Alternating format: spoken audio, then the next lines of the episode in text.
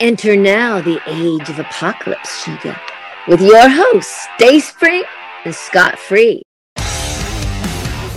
The name's Cable. Remember it. And the only people who can stop Apocalypse are the mutants known as Dayspring, Scott Free, and Michelle. This is Captain America, and we need to defeat Apocalypse.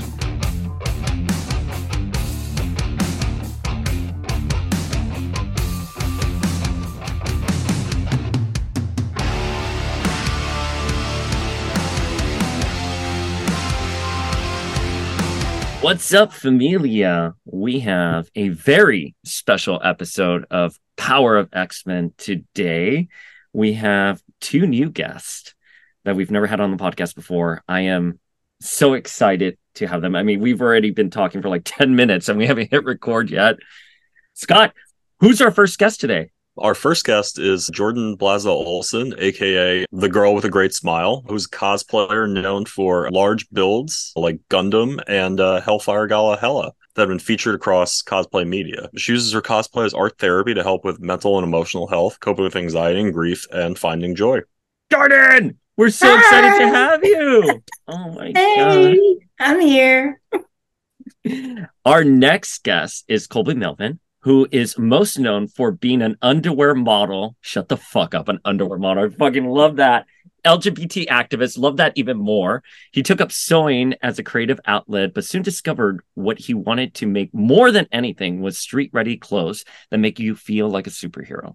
Though new to the cosplay community, he has been making costumes for over a decade. Please welcome Colby. Hi, so happy to be here. I'm so happy to have you both. We've obviously met before because we did the Hellfire Gala walk at WonderCon, which feels like a million years ago, as we were just discussing.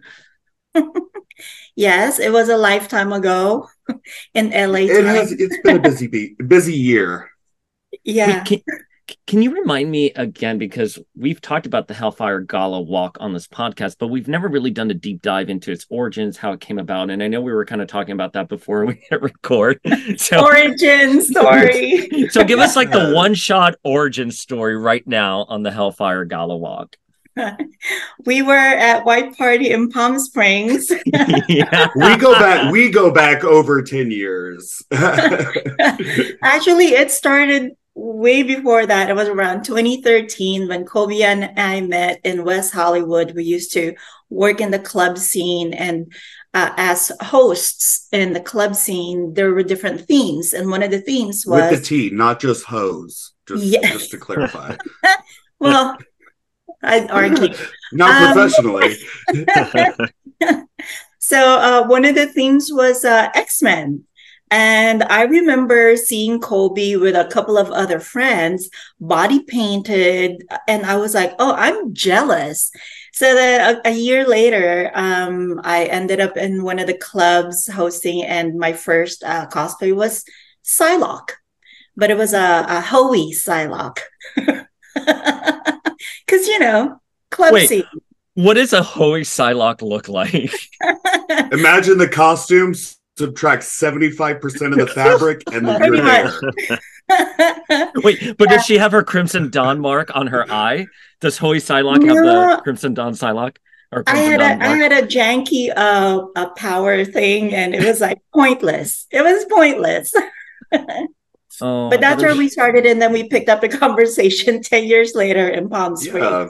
Do you remember Colby Palm Springs? Yeah, so I had just gone through a breakup recently and I was out there and I'm like, all right, I'm gonna get this life, let's get it and then just talking about having you know a good time i i've always loved making costumes. I've always loved you know superheroes. And you know it's in growing up i was a theater kid. So you know living in this fantasy world has just kind of been my default for a really long time.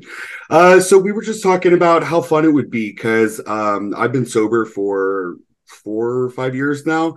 And you know, when I got sober, I was, you know, like, what am I going to do with my time? What what do I want to do? I've always enjoyed sewing. I love crafting in general, anything crafting. Um, so we got to talking about cosplay and you know looking at uh, some of the stuff that she made it was just so cool we actually used some of it for our costumes at white party and then right. uh, started talking about uh, doing one together uh, and then it just kind of snowballed a Mhm. few months later to you know Yeah. a full-on fashion show production at la comic-con Yeah, it was like um so when when we were talking about it, we just wanted to make stuff to wear. But then um uh, a couple of months after that, I saw Michelle, who I met the previous year in Vegas Unicon.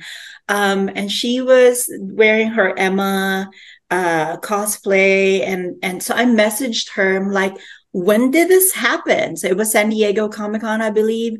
So I continued the conversation with her, and she and I basically like the the snowballing of ideas. It just built one on top of the other, and I just can't do anything simple. So uh, it became a whole show. It, it it doesn't even just become a whole show because I hosted the WonderCon, so I The saw firsthand one. the second one. I saw Yeah. firsthand that everyone just stops what they are doing and they look and you guys literally have it's like fashion week you have a press like group at the end of the runway and you guys plan this out so meticulously you're so organized you're so incredibly thoughtful on it and it's just a sight to behold scott have you seen the hellfire gala walk irl see this is what happens when you let a queer person touch something good things Um, I did not see it in real life because I am an East Coast person, so uh, was was not out there for either of those cons. But I've seen it online, and it's super impressive. Yeah, the impact we didn't realize. Um, on the first walk, we were being live streamed, but we didn't really think about it. Uh, what we wanted to do was to, just to be able to show our love for the X-Men and Marvel uh, universes through cosplay.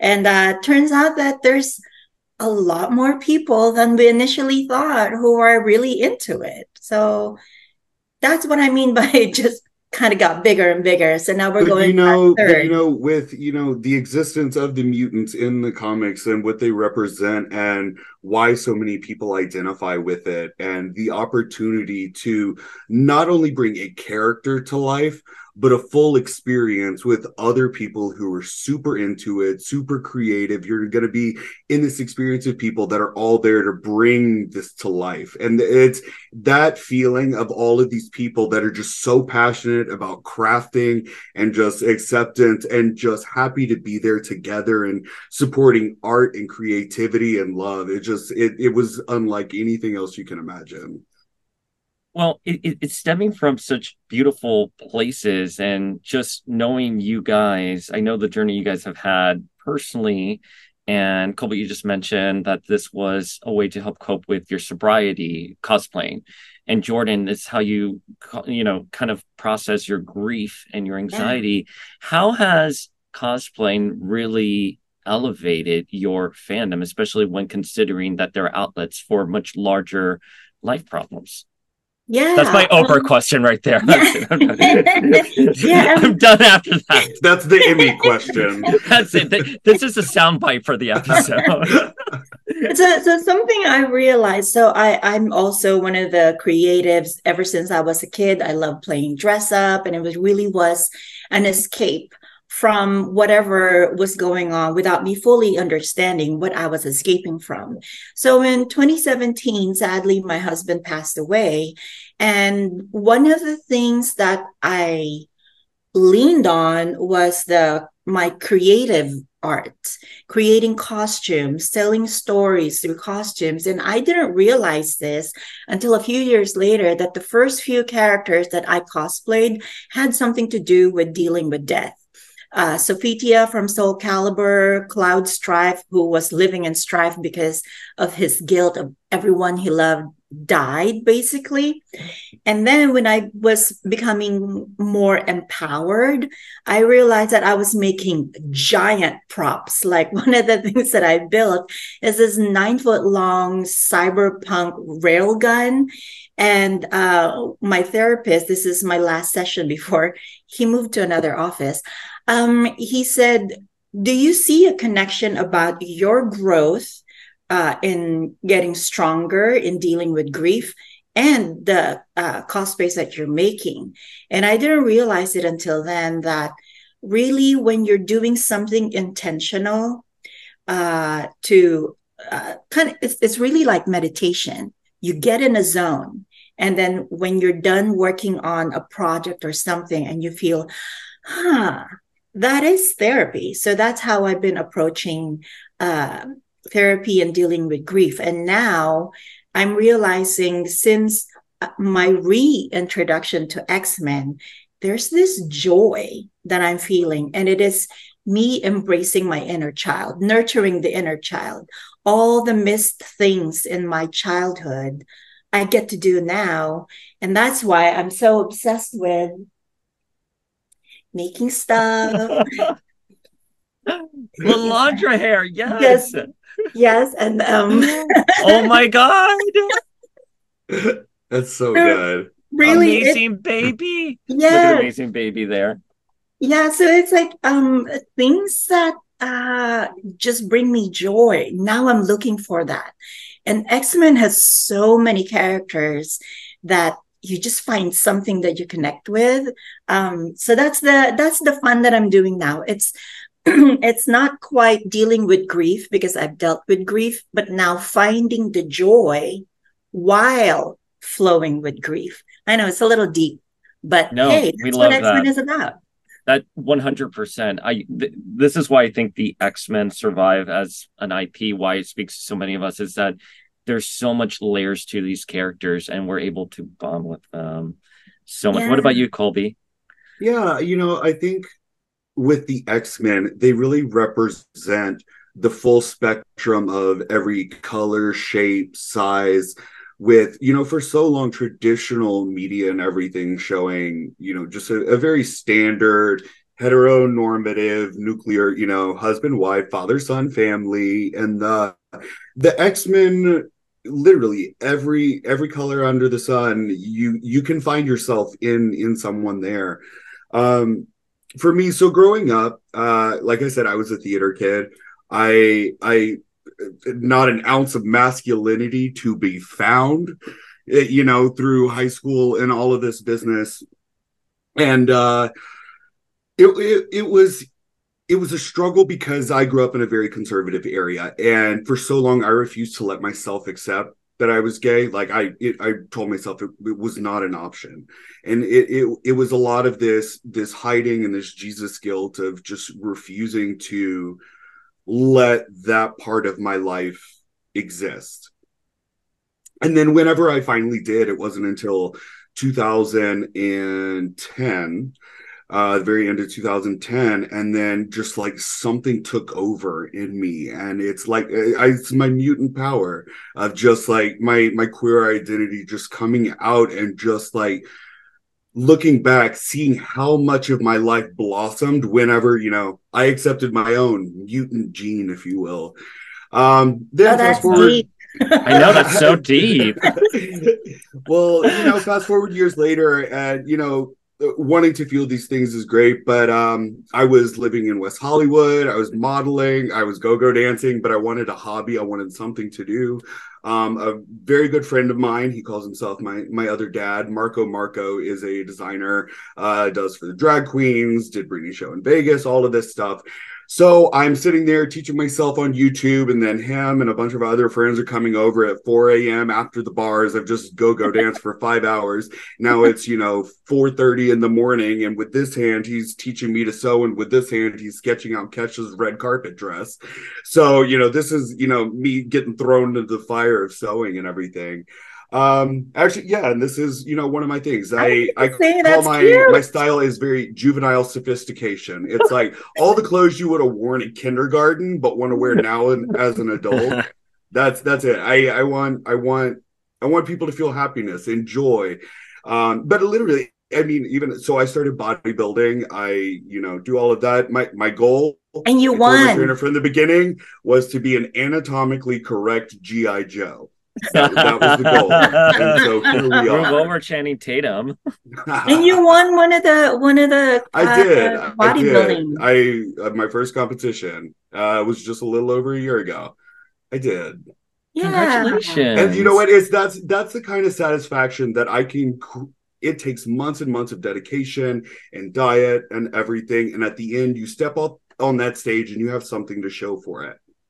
That feeling is the same feeling you get at the Hellfire Gala. You work on this costume for months and months, and at the end of the day, you have something to show for it. You said, "I created this. I did this. My my unique self. This I brought into the world." And being able to be there in a crowd of people that are willing to engage and embrace and just how amazing is that?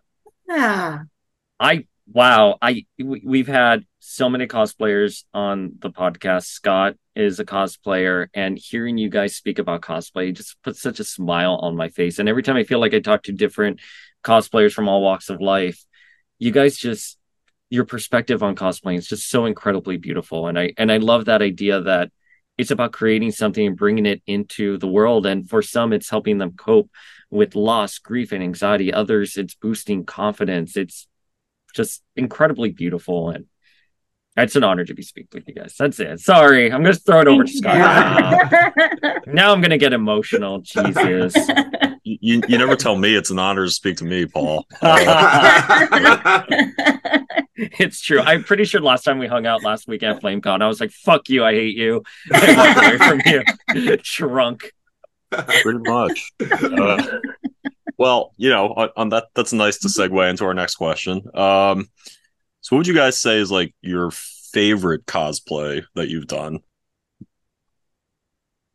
oh. Uh, okay, I I think mine simply because it's the first time that I ever made something and felt like a, a character. I used to host out on the mountain at Six Flags in LA.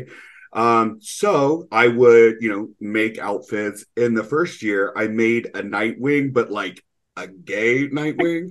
You know, he had a crop the top. Nightwing. He had, yeah, he had the like leggings with the mesh built in, and I had the mask and the like hat. So it was like it, Nightwing gay going to a circuit party almost. But of course, they have the Batmobile there, so you know it's middle of the night. Being able to like get all dressed up and do this and like go over there and actually pose with the Batmobile, that that was a pretty cool, pretty cool moment.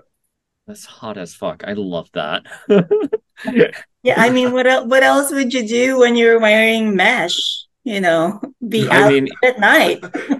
I mean, a night Dick Grayson at a circuit party is definitely a vibe and a mini that you need to pitch DC right now. Just a little black sleeveless crop top with the little uh Nightwing logo. I'll find some pictures. I was gonna say when was that, but yeah, um, so mine would be uh, I I have a bunch, but I, I'd go to my recent one, um, Rachel Summers. Uh, Oh my god, the amount of D- we posted that on the Power of X Men Instagram feed. The amount of DMs, Jordan. oh my god. Hey, you know what? Forward the DMs to me. I was there, like Jordan's over there, like, oh, me? Oh, me. No way. Ah. what I love about it, it's it's so it's so not me. Uh, um, her character. So there's two. There were two reference pictures that I was looking at. One is the the one that's uh, drawn by uh, Dauterman, and then the other one in the comic book where she's wearing very loose, uh, like pajamas and cardigan, and she's trying to tell the uh, uh, amazing baby to poop. So I was like, which of these two am I going to cosplay?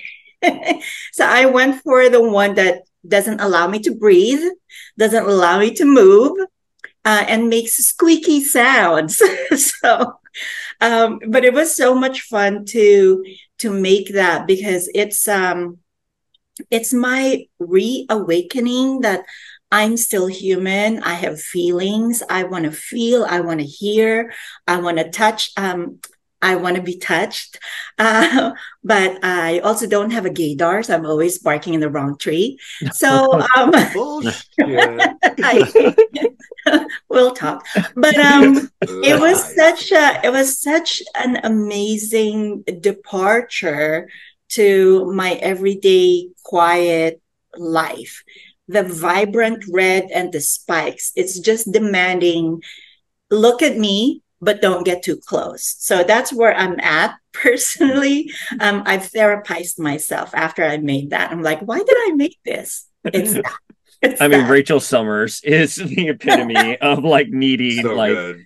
some therapy given her history Hi. with her parents. so imagine that. Um, I love that. I mean, it's magnetic. I love it so much. Like it, it, it, it seriously, it's for Rachel, it's like it was this McQueen look and it just exploded all over the internet and you brought it to life. It's gorgeous. Thank you. It was fun. It was fun. So what was the first wait, do we we already asked that question? I'm sorry. Let me boom. So what is who is your favorite X-Man? Mm, so okay, it's gonna it's gonna be cliche, but Wolverine being just a like short, stocky, feral man. Like I grew up in the swamps of Louisiana. I'm five seven and just a little meatball. So I personally identify with that. However, I do wish that the male X-Men would take some tips in outfits from the women because they need to slut it up some. So I would have to say Storm is the utmost like icon. Yeah, I I would say the same uh, with Storm. Um, for me, when I first saw her in the original um, animated uh, uh, series, I remember it was around the time that I was uh, performing in drag in one of the clubs in West Hollywood in the 90s. And I remember just the wind blowing the the drama. There i am again with the drama. I've always had drama. I love curtains. I love fabric. I love wind. Um, and so when i first saw her flying in the air i'm like i want to be that she's Yeah. powerful she controls what people cannot see you only see it after she controls it so i kind of wanted to uh, relate that and someday I'll I'll make a storm costume. I have an I, I have an idea. I have a plan. Um, it's the it- it's the one where she uh, was wielding um, one of Thor's hammers. Oh yeah, when she Yeah. was uh when she was Thor. Oh my gosh. Especially Yes, that's the Art Adams design, which is gorgeous. Yeah. It's outrageous. I love it. Oh my god, you would absolutely slay that look. And Well- what's I have to say what's amazing about Storm is not only is she like a commanding leader, it's whenever she's up there and she's like, I'm speaking, everyone is silent. It's not like a group of powerful experts. Storm is like, I'm here. It's it's like the Beyonce moment, the Oprah moment, just this strong, powerful black woman that doesn't have to yell. She doesn't have to, she says one word and she instantly commands respect. And I mean, how amazing at the time back then to showcase, you know, something that you're not getting on any other form of media out Yeah. there.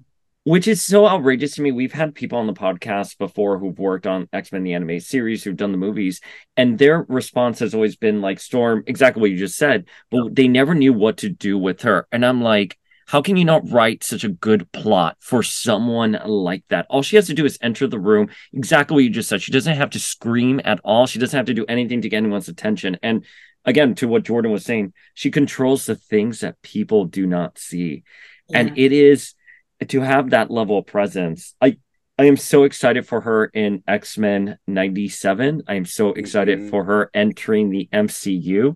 I love her in the comics. I'm glad she was at the Hellfire Gala this year. Oh, so, was uh, so uh, can I ask a question? Yeah.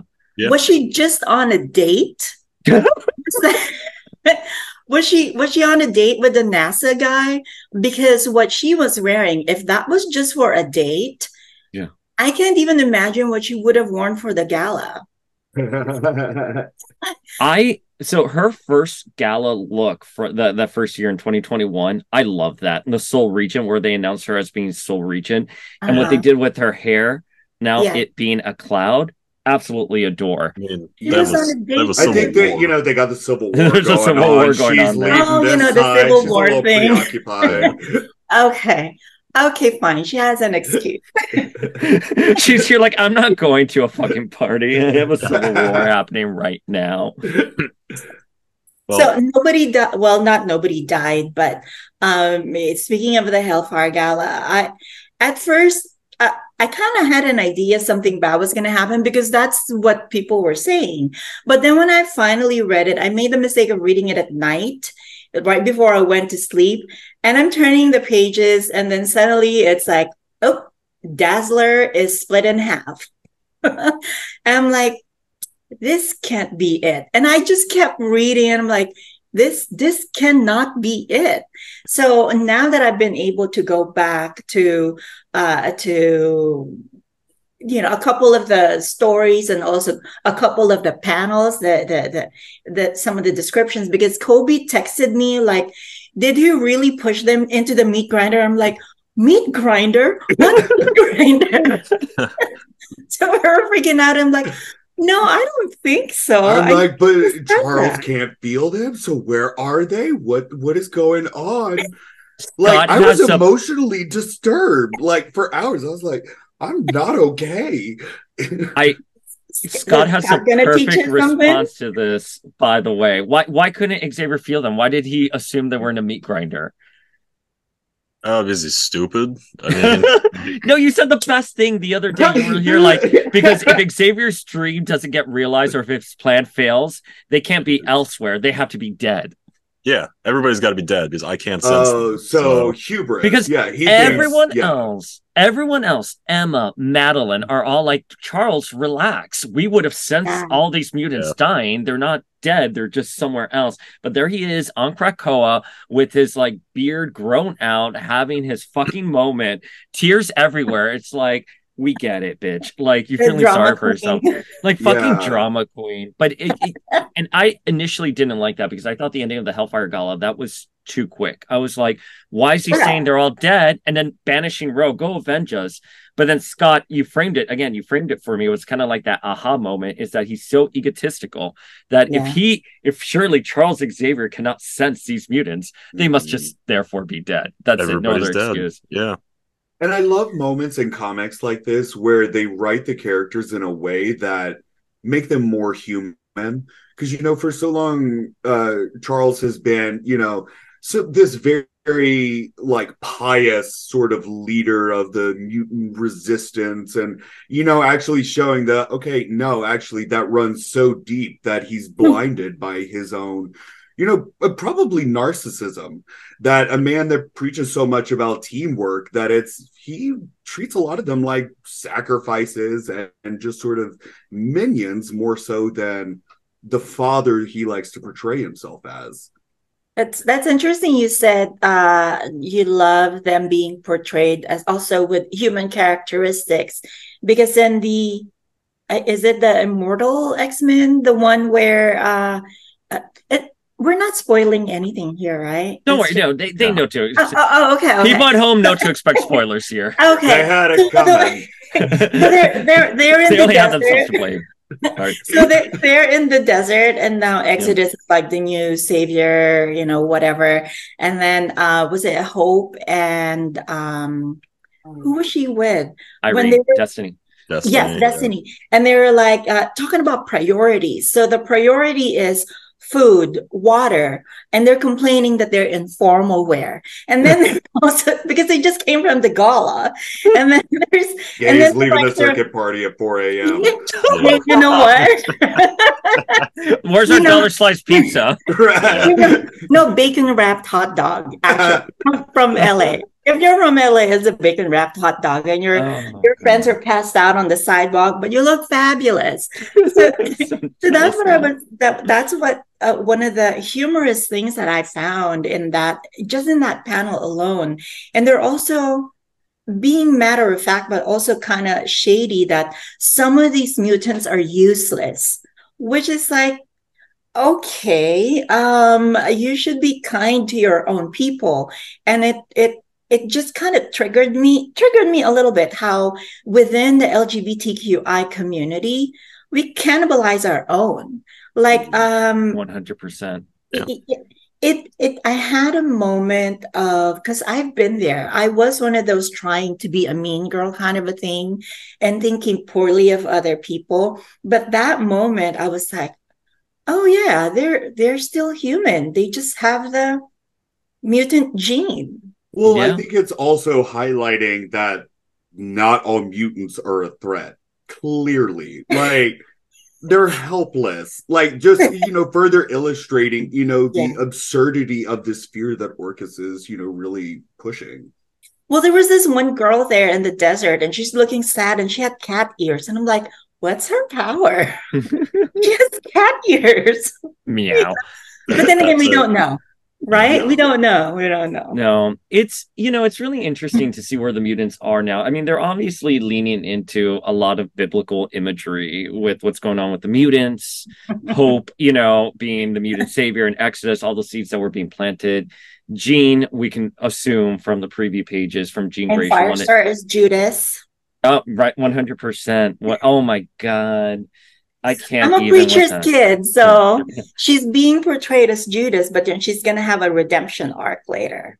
Yeah, Because well, she is. yeah. Yeah, yeah. but I thought it was really I I love we haven't talked about the Firestar subplot uh, beyond that we just I I personally love it. I don't know where you stand on it, Scott, but I thought it was very beautiful where as Jean is dying, she's here like mutants have always been feared and hated, and now Angelica, they're gonna be fear and hating you. So you had to be ready for it. And that last scene where Rogue is like Firestar sleep, you know, with one eye open, sugar. Uh, First of all, I just heard Lenore Zann's voice in there, but two, I'm like, wow, people are misreading it. Like Rogue wants to come after Firestar. Kitty or Kate or Shadowcat with a K, which is the most ridiculous name ever, is now coming after Firestar. And Firestar really needs to step up for the first time. I mean, I'm glad she won that vote. And they're putting her to good use now. Uh, Well, I mean, even Captain thoughts- America saying, "No, I'm not going to stop you. Go ahead, go avenge them. Go." Like, Yeah. oh, even Mr. Boy Scout, you know, of the Avengers is saying, "No, I get it. They deserve it." yeah, I guess everybody's got a breaking point. I mean, we I don't think we really talked about Firestar. I was still trying to process the fact that everybody kept sending me the picture of the dupe waiter exploding, and uh, I was like, okay, the first time it's funny, and then the second time, but um, no, like yeah, I thought it was a really nice character beat uh, to actually see her after like a year of people like us making jokes about her being a microwave, um, to actually see her have to step up and you know bear all this burden. Well, Uh, because historically we do this X Men vote, and it started off with Polaris, and Polaris got absolutely no plot in the uh, you know the the the run, and and then we got Firestar, and nothing really happened with her, and finally now we do have a plot. But then this last vote, I guess maybe Juggernaut's the one who won. We get conflicting reports on who won, but I think it's supposed to be Juggernaut. Speaking of nothing happening, Dazzler. I'm so sorry. No, I Sorry. it's first of all, Dazzler should not be dead. Dazzler and Sam should be You- okay. She won't die anyway. She she'll come back. She'll come back. Yeah, I mean, listen, we we we can assume some of the tea we've gotten, uh, Krakoa, the X Men will endure. The five You is know. alive, and Arakko is uh on Mother. What's her name? Mother something. Righteousness. Mother, Mother Righteous, Righteous. yeah. Yeah. So that's what I want to dig dig into because she's like suddenly out of nowhere. I, I I had no idea who she was. I don't get it. I don't understand what Same. happened there. Scott, do you she- get it? Because she literally Uh, is just like Mother Righteous. She was Doctor or Mister Sinister's Yeah, Victorian wife. era Wife. wife, right? Yeah. Rebecca. My my encyclopedia boyfriend over there. What's up, Encyclopedia boyfriend? She took she It's took the what's up? Atlantic half of Krakoa. Okay. Yeah. Yeah, which is where like X Force was based out of, like the Atlantic one, and that might have been where all the mutants ended up, and the desert might be in her her orb. That's why Xavier can't sense them Yeah. because they're in another astral plane. Yeah. Yeah, so, some of them went I'm to just other throwing places. out words. No, no, Well, no. I, I mean, understand. yeah. I, I just like. I, I I mean, I, did not understand that beat in the story. That that part Could of the they story. be in limbo? Because what's going on with Madelyne Pryor, the Goblin Queen, in this like, you know, frame panel situation? For those who can't see the podcast, just use your imagination. Deranged woman and a uh, alien-like figure licking a. She's not glass. deranged. She's passionate. We're huge She's Maddie passionate. stands here. Yeah, Yeah. So where where are they? So I thought they would have been Realm of X is taking place in Vanaheim. Is it Cy- Cy- uh, Scott? I was going to call you Cyclops.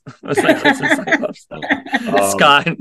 Yeah, they're some of them like they're in Otherworld. We saw Forge and Children of the Vault. Forge is somewhere else. Mhm. Um, Mhm. so not everybody ended up in the desert, In the but it seems like a majority of people are. I don't understand. Again, I need someone on the back end to explain to me because if MODOK hacked the gates and they were able to control it, why are some people Krakoan gates, which are just supposed to lead from point A to point B, why are some people ending up here and there?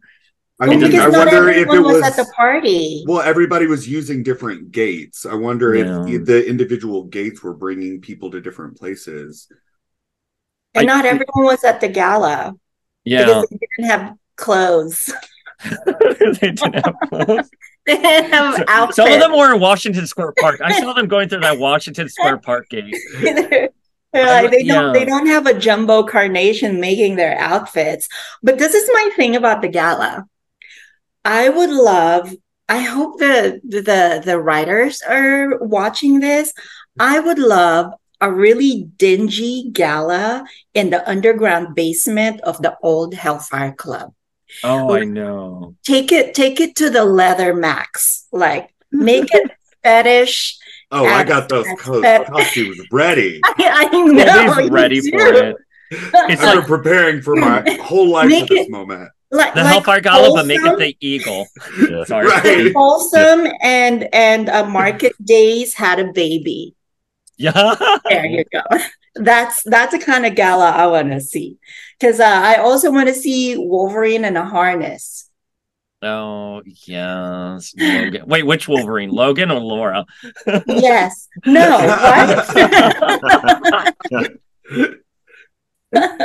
What? I, Yeah, I will say a Wolverine's outfit I was very, very underwhelming for me personally. Like just a tuxedo with a you know the little cowboy. What are those called? The little Bolos? rope. Yeah, bolo tie.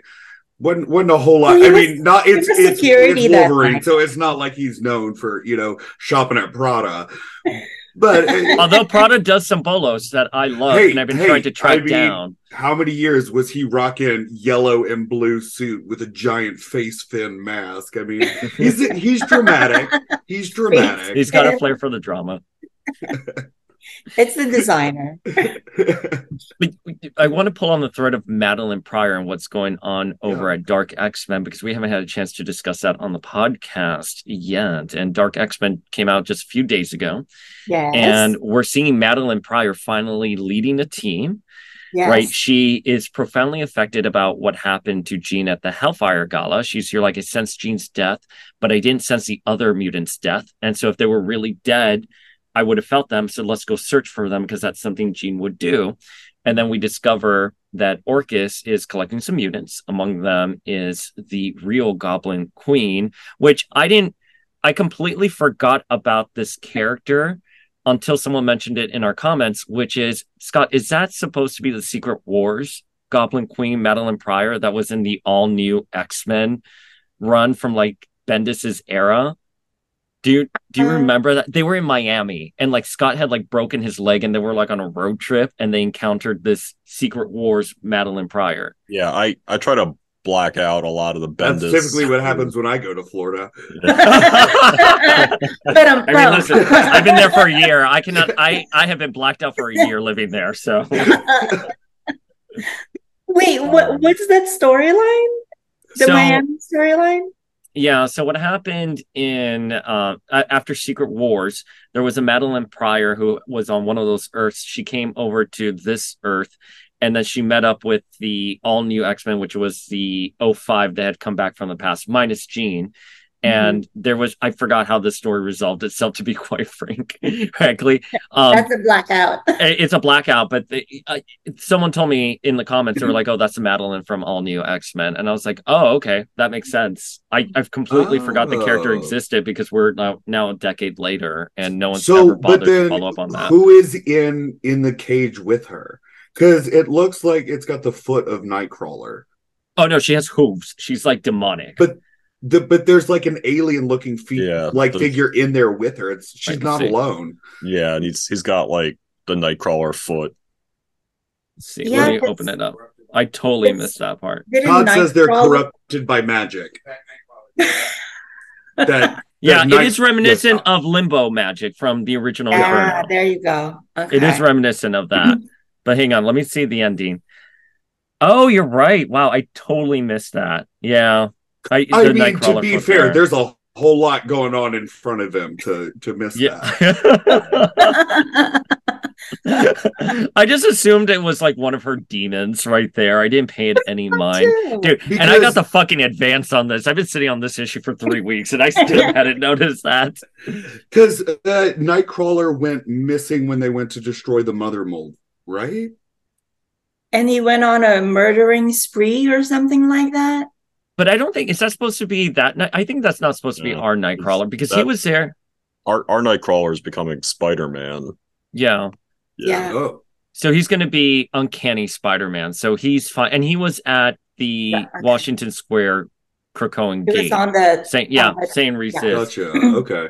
So I don't know which Nightcrawler. Yeah, there's it's supposed to another just like Madelyne. This is uh, Madelyne from another Dimension Yeah, or corrupted another by Earth. magic, whatever Yeah. the yeah. Oh, and then magic. Nightcrawler did the red triangle thing too. Oh, I'm sorry. The red triangle thing. Jordan, do you have something to show us? What? Please put that on your walk when you do it. Do you do the next Hellfire Gala walk. I am making so this this is a plug. I'm gonna make I think 30 of uh the red triangle, but as fans, because um I can't do all the Mhm. headbands. I'm gonna have 30 of them as fans for the uncanny experience. Oh, I love that. That's going to be incredible. We It at, Flame, at FlameCon, I believe her name was Kat, actually had stickers of the Yes. resist that she was giving out. And shout out to her. I want to see if I still have it here. I'm like, oh, look, I have it right here. Boom. There you go. Like, look at that. I love that. It's genius. It's genius. But for your next Hellfire Gala walk, which is in, it's going to be at LA Comic Con. Do I remember yes, that from the, December 2. December 2. So, you guys, when you're walking down, people have to throw red blood on you, like red paint on you. No, Typical don't, Tuesday. don't, don't do You're gonna do it in post edit. That's what we'll Post do. edit. Can and with the post-edit. resist with the resist headbands Right. on you. We can be there. It's like Because- fur is murder or mutants are murder and just throw it at you guys. it's going to be it, it- it's going to be a the majority are going to be first time walkers and um, we have inadvertently formed the five so the five will be walking um, uh, hellfire gala walk winter edition Oh, I love it. And you guys just closed the application process for that, right? So you'll be Yes, making your we did. announcements in the coming months, weeks, Yeah, whatever your timeline yeah. is. Uh, in the yeah in the coming months we'll we'll kind of roll it out because some people eventually drop off things happen and we're we're good with that because we want to make sure that those who want to be a part of it really let us know because we kind of don't like running after people because it's a volunteer thing it's a Yeah. volunteer No Yeah. one's getting paid for this. It's right. the second it stops being fun and you had to be chasing people and you had to it's it's, It's supposed to be it's supposed to be playing dress up in front of other people with lots of cameras for videos and live stream and podcasts. I don't I don't know if I'm gonna be able to make it to LA Comic Con, but I'm gonna be there with like red glitter in this fantasy and just throw it at you. That's it. I'm sorry, I'm not letting go of this. Scott's red already confetti shaking his head. Well, no. that's I was telling Jordan is we might we might have to do like a little Iron Man and Emma Frost wedding uh, You edition. know what? Oh my god, I would die. Wait, all right. How do you guys feel about the wedding of Tony Stark and Emma Frost? It's money. Get it? Yeah. It's money. Diamonds, money. you know, it's, it's not love. It, I mean, it's not love for a person. It's love for money. Yeah, We're not I they mean, have that in common. well, I, I mean, and it's obviously like a political move to help, you know, Yeah. fix everything that's happening there. But it was something that was foreshadowed a long time ago. And I asked uh, Gerry Duggan about it at MegaCon before it had been announced. I was like, since Emma's going to be appearing in Iron Man, are we doing the wedding of Tony Stark and Emma Frost? Because it had been alluded to in the history of the Marvel Universe when they flash forward. But I think now, in retrospect, I think he thought I was asking for spoilers that I knew something other people didn't Oh. know. And he gave me kind of like a salty response. And I was like, "Grr."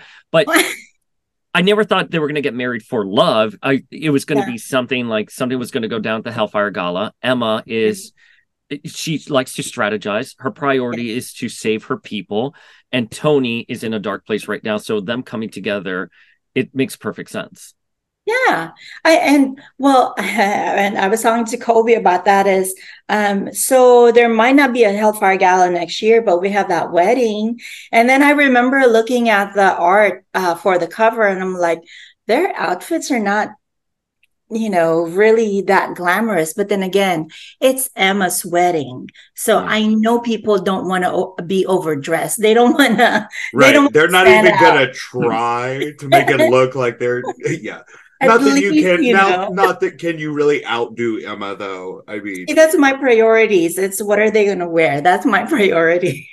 Well, I, I think you know. So, is there going to be a, another Hellfire Gala next year? I, I I don't think they could do another Hellfire mean- Gala. like, Maybe not as They glamorous, but Maybe I think like Basement Scott of the has an idea. I think you have an idea. No, But you have a nothing theory. good happens in the basement. yeah, the maybe Yeah. maybe a, You don't a know what happened in the destination basement? gala next year. you know, like a Chuck E. Cheese or something. Less low key than ripping mutants in half. I won't be opposed if it was in the Hellfire Club. I won't be opposed if it's like a private party and just. I'm sorry, I'm a little stuck on leather right now. No, you should be. I mean, we're all. Oh, Jordan, you know what? Welcome Why don't my why don't we both go as Dazzler? You'll go as the upper half, and I'll go as the lower. no, oh no. my god! And you guys just run around like bump into each other. Oh my god. Oh my That's god! sad, but why are we laughing? Because she'll be back. it's the He'll trauma. be back. She'll be back. So this Hellfire Gala they had planned for three years. That's something I definitely had known years ago. Someone was on the podcast and they kind of gave us some tea and they were like, "Yeah, the Hellfire Gala, not this coming one, but the following one, is one that editorial had planned for years in advance." So I'm glad they finally realized it. Um, Let's see where it goes. I, I think my problem with the Hellfire Gala is that it ages the Marvel Universe. This is our third Hellfire Gala. And even though the Yeah. X Men are immortal, the rest of the Marvel Universe isn't. So I'm, I'm okay if they want to bark up another tree next year, but I think have something fun, like an award ceremony or, you know, a, a leather, a leather Dungy event Leather festival. a festival at the at the old Hellfire Club in New York. I think that would be like I do it like a Rubala like circuit party. You know what I mean? Yeah, I, I'm sure in the next Pride um, series of books, they're gonna have something. But the the outfits, for me, it was like uh, there's this conflict of do I really want to celebrate when other people, where other mutants are suffering? But then there's still there's still something that you need to celebrate. You still need to acknowledge accomplishments and things like that. It's just that it, because of it happening in Krakoa, not everyone can go. So it's like elitism in a way. Um, so that's where I'm conflicted. And that's why the our Hellfire Gala walk is for those who already have tickets and they can just watch or they can participate uh, for free, you know, Yeah. so other people can enjoy and celebrate. I love that you said that. I mean, that was one thing that did strike me about the Hellfire Gala the first year. I mean, when Fabian Cortez was not invited, I mean, with good reason, he wasn't invited. But I was like, oh, is this an invite only event? Like I thought, you know, I know it takes place outside of Krakoa, but like I would have thought all of Krakoa would be invited, given that the mutants are resurrected naked and all hugging each other. You Yeah. would think they would also all kiki together. But Coming out of a golden egg, all mucusy and stuff.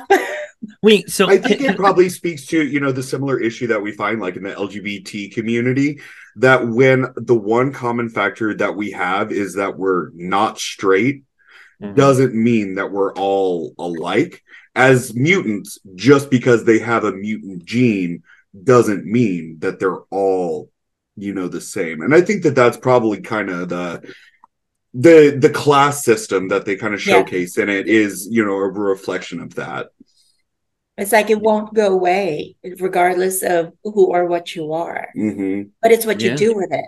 right it's so I wanted to ask you guys a question. Like, so you guys mentioned that um you grew up, you know, reading the X Men. You know, you saw them. They they spoke so much, so highly to you, and then you went away, and then you're back. How do you guys feel about Krakoa in general? Because I think right now what we're hearing from the grapevine is that editorial is still kind of a question mark if they want to come back to Krakoa fully, or you know, go back to look the way things used to be. And I'm curious what you guys think as people have come in and out of books, as so many of us have. How do you feel about Krakoa and how it's impacted the X Men? I I prefer without Krakoa just because what I love most of everything is seeing mutants or really any of the characters interacting with regular people. It's one thing when it's all mutants, all everything. Well, when everybody's special, it, Mhm. it takes away from that uniqueness. And that's so I enjoy a storyline where you have a lot more of an interaction with, you know, whether it's just humans or lower life or just something to add those different layers. Because when everybody's got powers, I feel like it, it kind of takes away from the impact of a lot of things.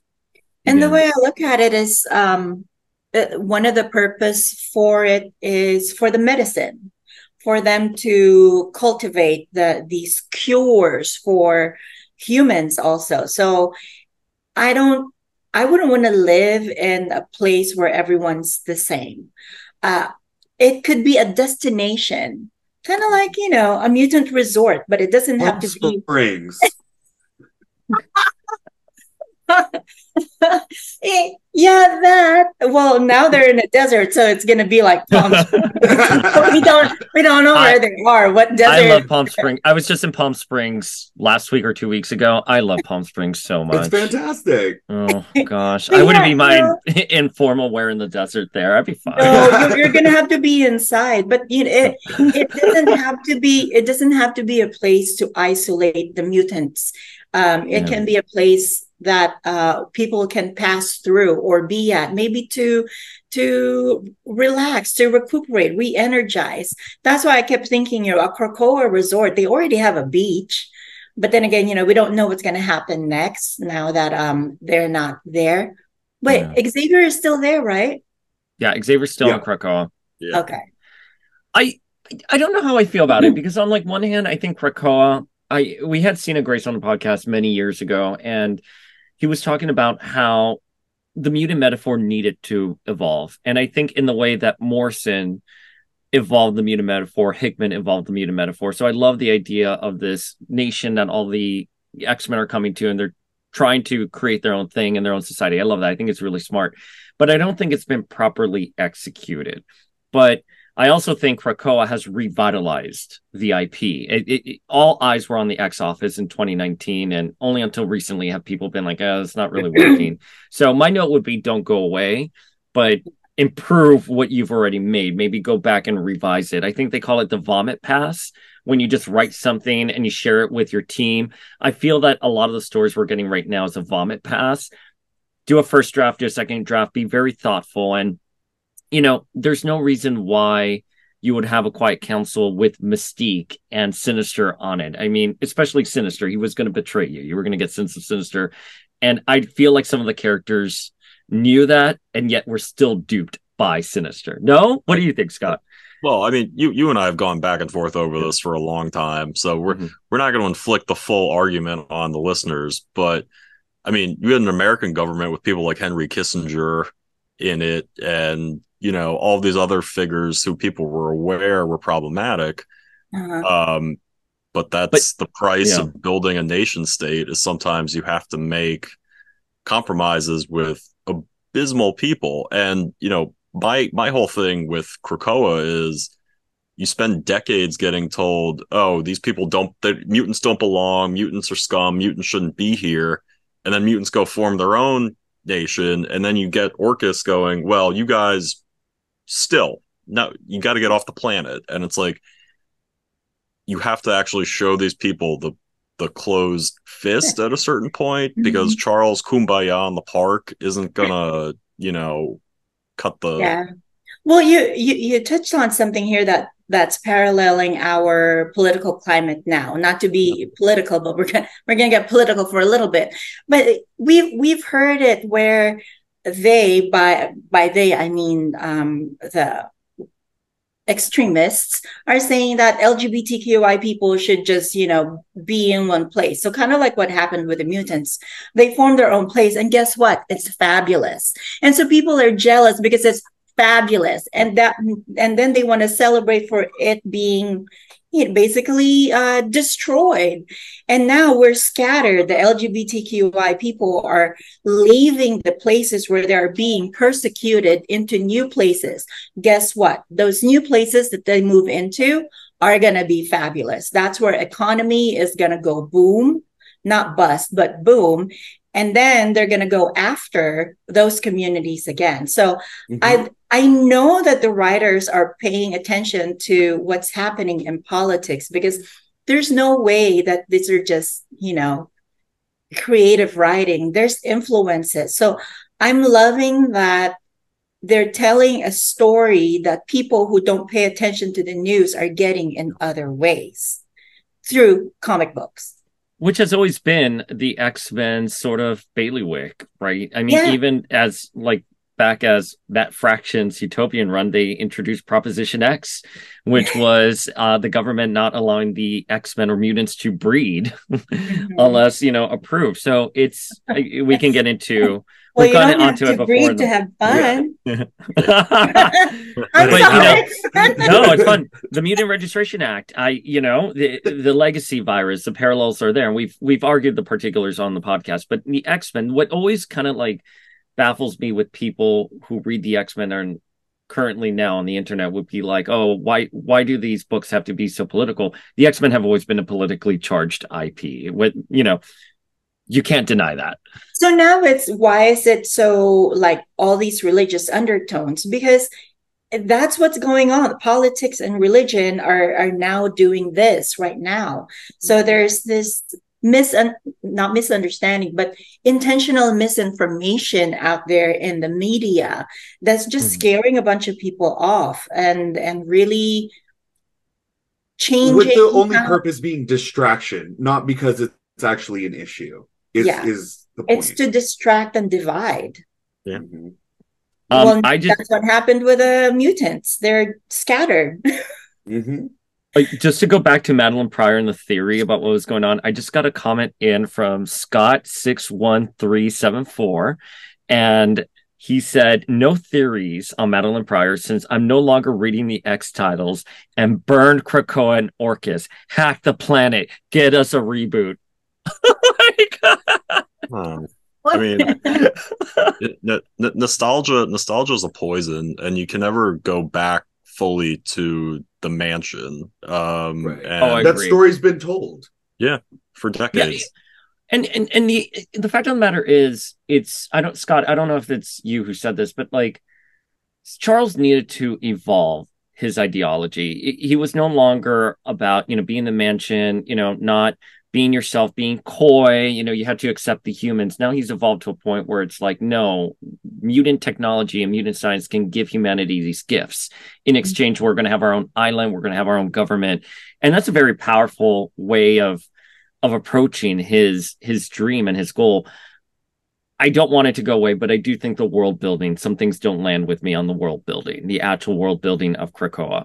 So we'll see where it goes but i wanted to ask you guys a question so when you guys were growing up when when did you first get exposed to the X-Men? When when when when did X-Men first enter your your life?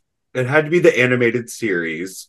I because I remember the opening scene, Jubilee and her little VCR.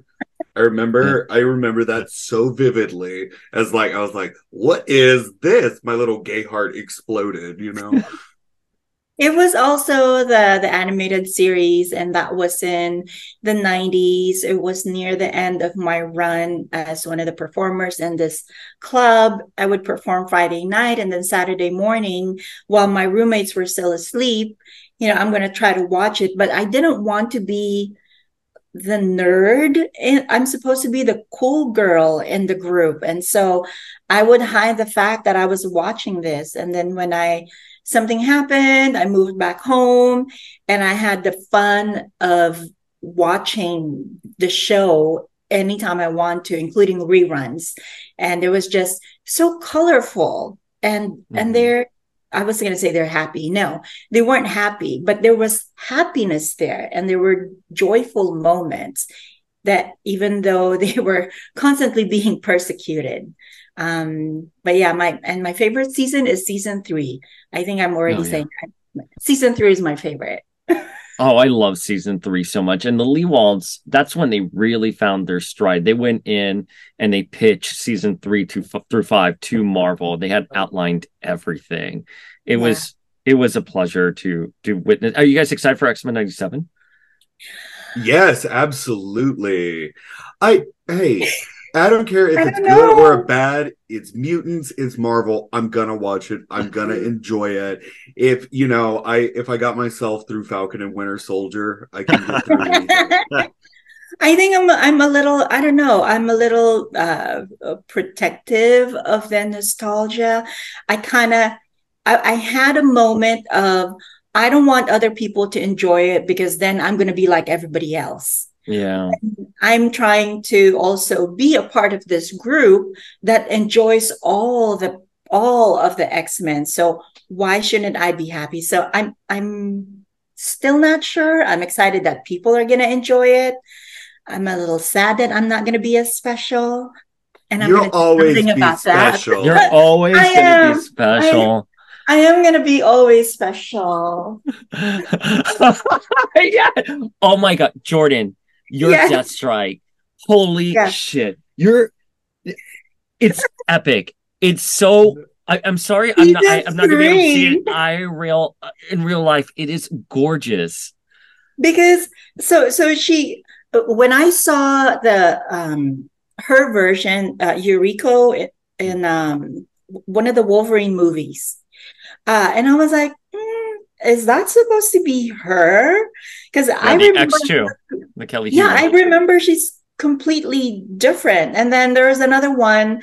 Uh, um, uh, I think it's a video game version. So mm-hmm. I was just so happy to see in um, the animated series on one of the streaming platforms and i got to rewatch it and i remember why it's because she's heartbroken well partially heartbroken because of wolverine. But uh so there's that the still dealing with my grief the lost love. And what do you do? You either avenge or you be at peace with it. And so I'm making peace with it through cosplay. Oh my gosh, I need therapy. No, I, I, I think you have such a good. That's what cosplay I mean, is. Yeah, I, I think so many people need to talk to someone, but you have such a good grasp on yourself and everything. It's just, it's such a pleasure to hear you speak. It really. You can is. talk to your sewing machine. I do. It works great. I argue with my sewing machine, and my sewing machine wins we we were going to ask you earlier uh, to follow up on who was your favorite X Men. Really hard hitting question. Who's your least favorite X Men? Yeah, let's get salty. Ooh. Bring out bring out those Deathstrike claws. That's it. We like to be salty here. Yeah, we like to finish up with some salt. Jean Grey. what was that? Who said what? that? What Who said the- that? I take back any compliment I have ever given you. not her as a person, but her in the storyline. It's like, can we please give somebody else a spotlight? So I don't think she's dead. I don't think she's dead. There's no she's way. But um, They've already Uh, announced her return. She's coming back. Well, Oh, there you go. See, my God, She's Can we- coming back. Some of that. Can we bring back Dazzler first, at least, or Jubilee? somebody else, not Jean Grey. We love her, but somebody else. But I do love her outfit this time at the gala. Oh, know, they- because they it's supposed to be a mashup of Beyonce and Rihanna. That's what Dauterman told us on email. Amazing, damn it! all, all I, all I could see was that that cat from the meme wearing like the Oh, yeah. watermelon. The Oh, watermelon yeah. Cat. Shout out to Dylan who posted that. That was hysterical with the with the angry white cat in the background. That's Emma. It's like well, chef's kiss. I believe one of the queens on Drag Race a season or two wore the helmet with a ponytail, and I was like, Oh. "Mm, I see the main stage up there. so, who's your least favorite, Colby? Uh, I'd probably say Beast. You know, I yes. just Why? because okay, But he's so werewolf. hairy. The end. That's not a new, unique. Like he's a werewolf. Like, Oh, but just all the time. genius. Like, okay, so Well, he's furry. He's a bit like I don't know. It just to me, the character just there's not enough meat to make me care. well, aren't they? Didn't the they best way I throw him under the bus? I don't in the- dislike him. I just don't care about him, which is almost worse. oh, ouch! it was for me the turning point. So Beast started to become annoying to me in Morrison's new X Men when he pretended to be gay, and his line was, "I I'm so many things. I might as well just be gay." I was like, "Fuck you, Beast." But Honey, when But I was earrings. You never earrings. know. right there, you never But- know. But then it was at the end of AVX where Cyclops was so desperate to repower the X gene, and and Beast just casually comes in and so you're like, oh, you caused so much trouble. All these new mutants now, and Cyclops is like, wait, what do you mean new mutants? Hank, that's incredible. He goes, yeah, I guess your plan worked. I was like, fuck you, Beast. Your best friend just saved your species from extinction, and now you're like. You're Eeyore. trading like oh Yeah. he's awful. It, what an awful character, but Well, I'm I with mean, you, and Colby. then all the war crimes. I mean, he's, Yeah. he's Oh, been okay. pretty That's consistent. Yeah, I mean that too. I mean, all, Oh, and yeah, then yeah. war. Of course. That right. okay, fine. Okay. okay so um jordan where can folks find you what kind of upcoming projects you have uh we know you're doing the hellfire gala walk tell us everything that's up next for you Yeah, um, most immediately up next is I'm going to be Lady Deathstrike at the Uncanny Experience. And I'm going to be teaching a class on posing and cosplay. And then we're going to do um, a villains photo shoot a couple of hours after that so people can get to you know, practice their poses. And then uh, they can find me on social media, the girl with a great smile. Ding. Mhm. And then uh, I hope to see you folks in uh, at LA Comic Con in December. what about you colby Uh, yeah, you can find me online, Colby Melvin. It's I know I got real creative here. Uh, username for pretty much everything. You'll find me pretty much every platform. Uh, yeah, I will be at LA Comic Con working on a Wolverine and Sabretooth with my lovely boyfriend Todd, which we're very excited about.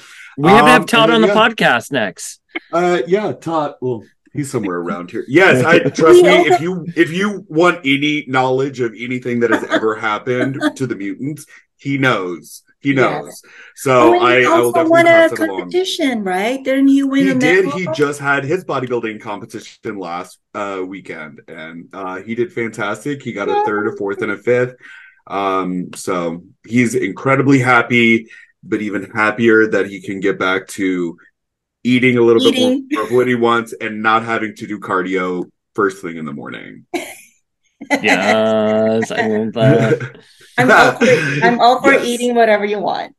I'm saying, i just had i just had loaded fries had like Oh, some that sounds italian delicious. festival here scott what do you have upcoming Uh, I will also be at the Uncanny Experience uh, as an annoying, anxiety-ridden mess, and as Jamie Madrox. So, um, and uh, then New York Comic Con, where Yes. we'll We'll be at New York Comic Con. That's Yeah. going to be my next. Con- I can't wait for it. We did pitch a panel at New York Comic Con. Let's see if it goes through.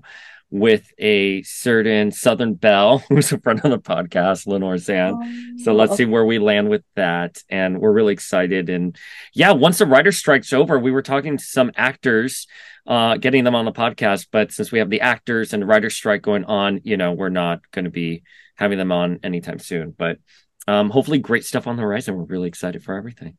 Yeah. We'll be the entertainment in the meantime. Oh God, I love having you. This is.